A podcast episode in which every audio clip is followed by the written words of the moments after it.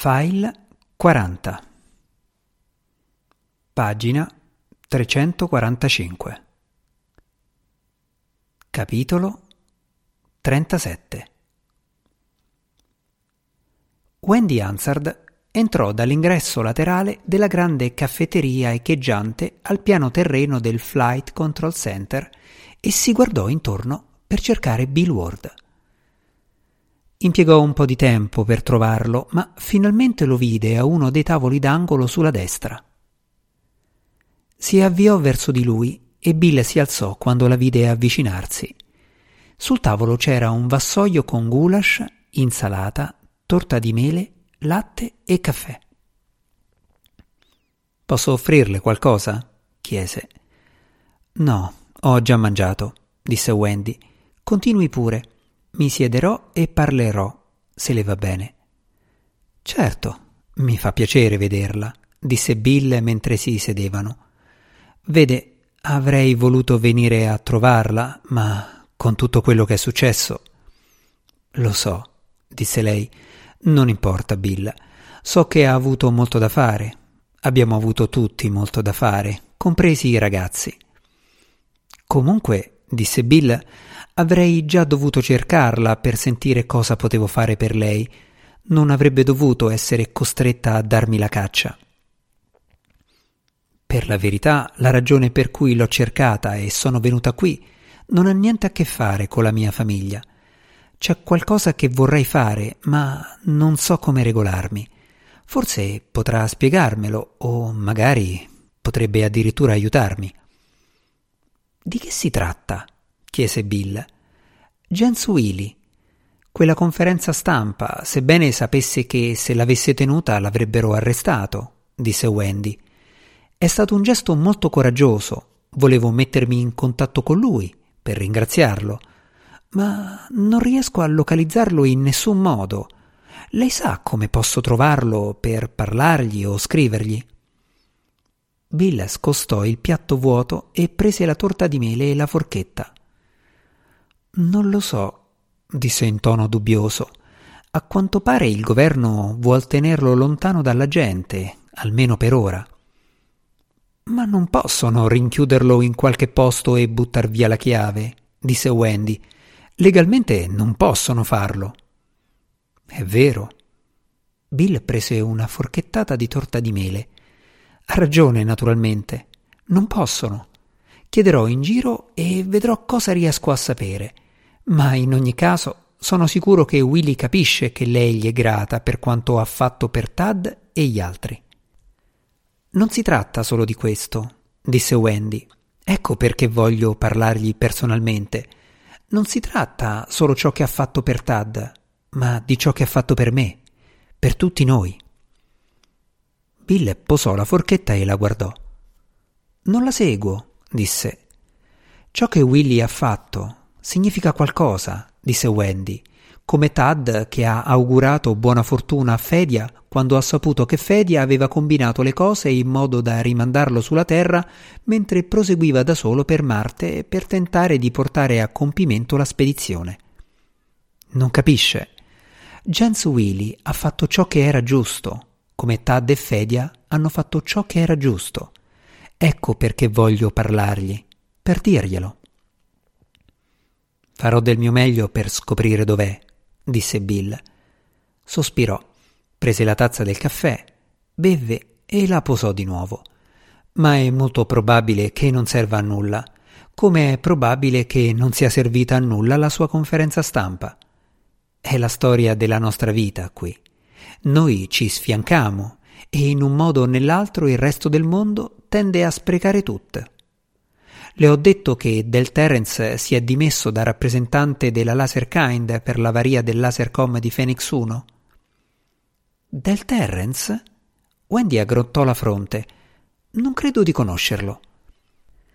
Probabilmente no, ora che ci penso, disse Bill. Dimentico sempre che lei e le altre mogli non conoscono tutti quanti qui nel giro come li conosciamo noi. Comunque era un uomo onesto, e non ha sopportato quello che stava facendo la sua azienda.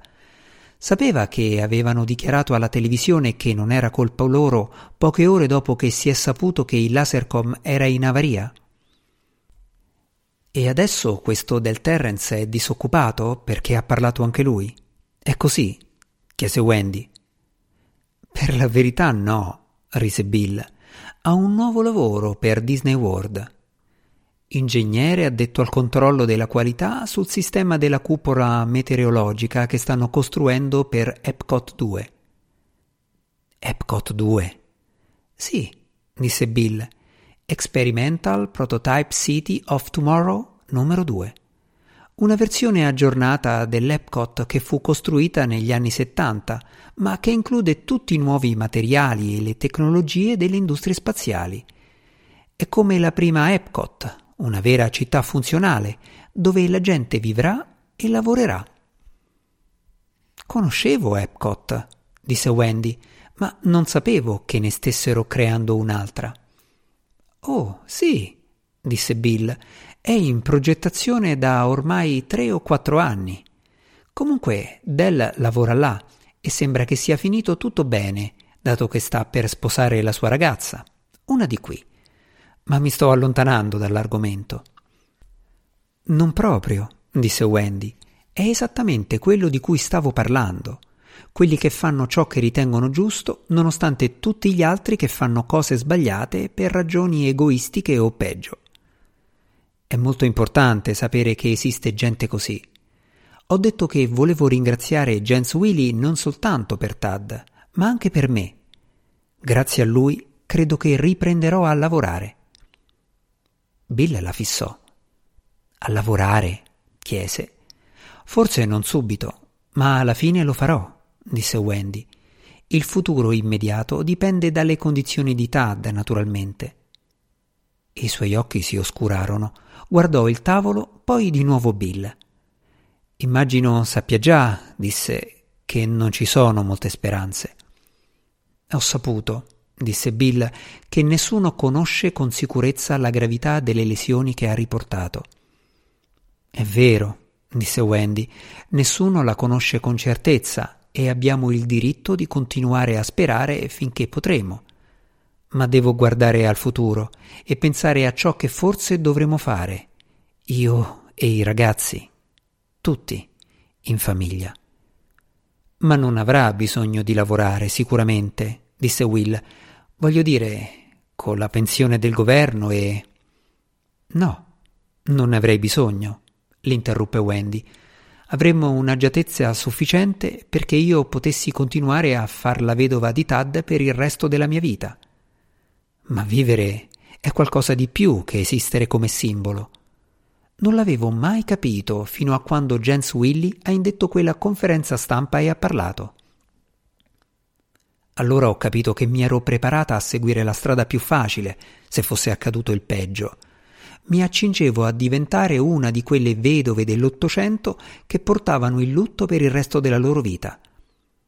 Tad non vorrebbe una cosa simile.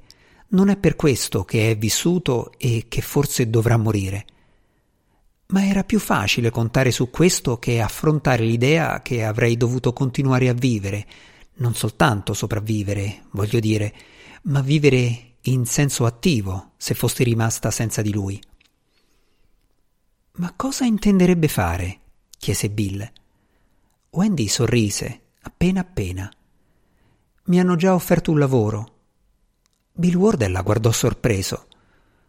Un vecchio amico, continuò Wendy, il quale ha pensato che avrei avuto bisogno di una ragione per non restare chiusa in casa, dove sarei sola quando i ragazzi sono a scuola. Non so se conosce Mike Blaine. Si occupa di proprietà immobiliari a Cocoa Beach.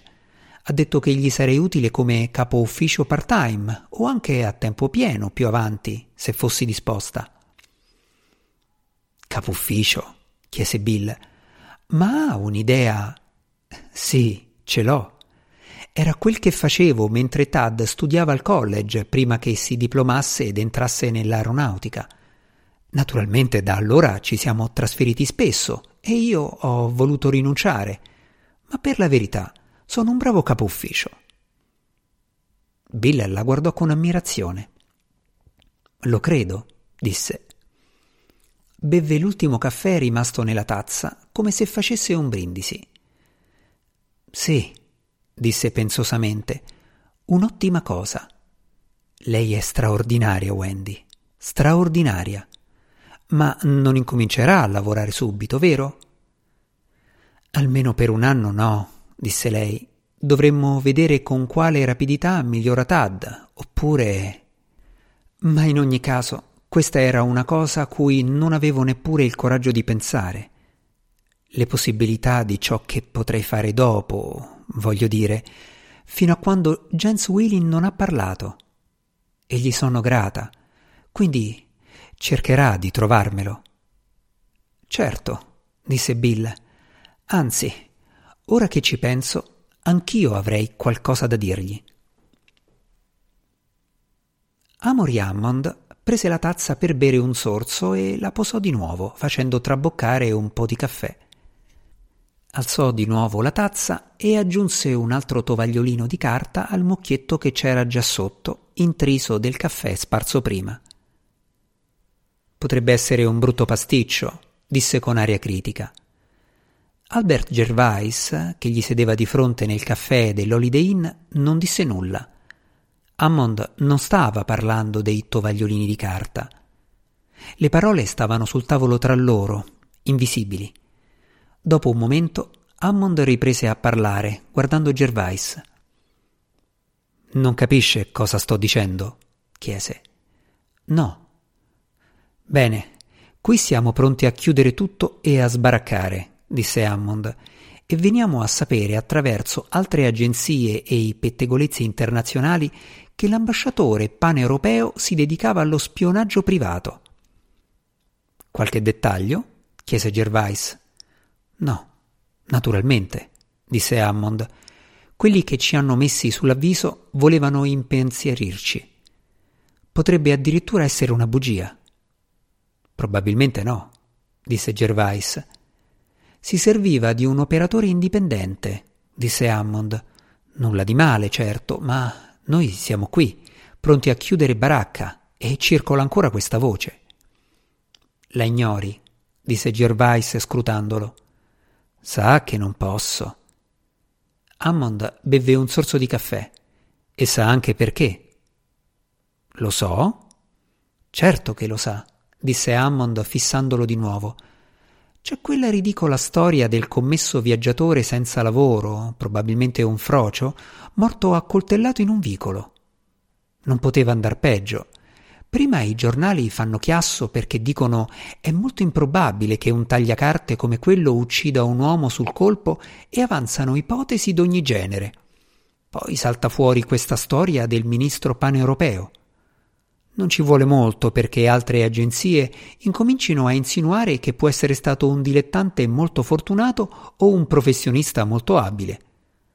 Ora mi dica lei quali professionisti c'erano qua giù. Noi, disse Gervais. Esattamente. Hammond bevve un altro po' di caffè e ne sparse qualche goccia. Questa volta era troppo assorto per mettere sul piattino un altro tovagliolo. Non ho ancora ricevuto l'ordine di indagare, ma succederà senza dubbio, a meno che trovi un parafulmine. Bene, forse dovrebbe, disse Gervais. È impazzito? disse Hammond. Sa cosa significherebbe per la mia carriera anche se non trovassimo nessuno? Da quel momento non mi affiderebbero nessun compito più delicato che andare a fare la spesa. Gervais non disse nulla e Hammond lo fissò attentamente. Mi sembra che non se ne preoccupi. E perché dovrei? disse Gervais. Lei è il responsabile e a me sta bene così. È anche la sua squadra quella di cui parlano, disse Hammond, e lei è sul posto. Gervais sorrise a denti stretti, sprezzante. Sì, disse, sono sul posto ed è questo che mi interessa. Per me non esiste altro. È qui che succede tutto, è qui che finiscono tutte le responsabilità, molto prima che incominciano le chiacchiere e le scartoffie e un livello più alto. Sono ormai vent'anni che risolvo problemi prima ancora che ai vertici li notino. Potrebbe pensare a sistemare questo, allora, disse Hammond. Se la polizia locale potesse trovare chi ha accoltellato quel commesso viaggiatore. Perché? Perché allora sarebbe evidente che non è stato uno dei nostri. È sicuro che non sia stato uno dei nostri. Hammond, che stava per prendere la tazza, si fermò. Guardò a lungo Gervais duramente. Cosa sta cercando di dirmi? chiese alla fine abbassando la voce. Non sto cercando di dirle niente, rispose Gervais. Oh Cristo, mormorò Hammond fissando il caffè. Chi è stato? Come posso saperlo? disse Gervais. Il responsabile è lei. Non ho detto che è stato qualcuno della nostra squadra. Ho solo chiesto se era sicuro nel senso che finché non lo sappiamo con certezza potrebbe essere stato uno dei nostri come qualunque altro. Dio, disse Hammond, questo potrebbe rovinarmi. Prese distrattamente la tazza, poi la pose. Mi dirà chi è stato? chiese. Le ripeto, rispose Gervais guardandolo negli occhi, che non ho detto che è stato uno dei nostri. Non c'è bisogno che lo faccia, disse Hammond. Ora mi dica chi è stato. No, rispose Gervais a voce bassa con disprezzo crescente. Non intendo togliere le castagne dal fuoco. Se pensa che sia qualcuno della squadra, lo scopra lei. E come dovrei fare? Trovano un uomo morto in un vicolo, un vicolo, badi bene, chi è della squadra che corre su e giù per i vicoli? Hammond si interruppe all'improvviso e la sua faccia si schiarì. Guardò di nuovo Gervais negli occhi, quasi con un sorriso. Oh, sì, mormorò. Ci sono stati quei ragazzi punk pestati nei vicoli, dovunque lavorasse la sua squadra di tanto in tanto. Non è così? Gervais restò immobile a guardare la faccia pallida che cambiava espressione. Lei sa chi era, disse Hammond. Me lo dica. È quello che penso io? Non ne ho la certezza, disse Gervais impassibile. Broley, che Martin Broley. Hammond prese la tazza e beve senza far traboccare una goccia. La posò di nuovo sul piattino carico di tovaglioli ma non c'è niente nel suo fascicolo personale. È vero. Hammond guardò Gervais negli occhi. Mi appoggerà in questa faccenda? chiese. C'era una nota quasi supplichevole nella sua voce. No, disse Gervais. Si fissarono per qualche secondo. Il disprezzo che Gervais provava divenne ancora più intenso. Se è stato lui, disse Hammond quasi fra sé. Se è stato lui, naturalmente non è colpa sua. Sarà un disturbo psicologico che probabilmente non era in grado di reprimere. Gervais non disse nulla. E non c'è niente nel suo fascicolo. Gervais continuò ad attendere. Dovremo farlo, borbottò Hammond. Dovremo sottoporlo a un controllo psichiatrico potrebbe essere ordinato dall'amministrazione, naturalmente. Sì. Senza riferimenti al morto accoltellato? chiese Gervais. Il sollievo che aveva incominciato a illuminare la faccia di Hammond sparì all'improvviso, come una lampada che venisse spenta. Dio no! Forse così le sarebbe più facile, disse Gervais. L'espressione di sollievo ricomparve. Sì, disse Hammond. Naturalmente. Non sarebbe necessario che fosse una cosa troppo specifica e ufficiale, sulla carta almeno. I documenti potrebbero mostrare che è stato mandato a un normale controllo psichiatrico. Intanto io passerò parola privatamente e poi, se troveranno qualcosa, un motivo per trattenerlo qualche tempo. Qualche tempo? chiese Gervais I loro sguardi si incontrarono di nuovo. Tutto il tempo necessario, credo, disse bruscamente Hammond. Senza distogliere gli occhi da quelli di Gervais, ripeté lentamente: Tutto il tempo necessario. Si alzò di scatto. Resti qui, disse. Credo che sia meglio che vada subito a fare quella telefonata. Uscì dal caffè e si diresse verso l'atrio e i telefoni esterni. Gervais attese fino a quando lo perse di vista, poi si alzò e uscì soffermandosi per pagare il conto. Attraversò l'atrio senza farsi vedere da Hammond, che parlava concitatamente a un visifono. Gervais salì in camera sua e sedette. Chiamò l'ufficio al piano di sotto. Se venisse Hammond, disse alla gente che gli rispose, digli che può chiamarmi in camera mia se ha bisogno di me. Tolse la comunicazione e frugò nel cassetto sotto il visifono per prendere carta e busta. Preparò il francobollo e tolse dalla tasca interna la sottile penna d'argento.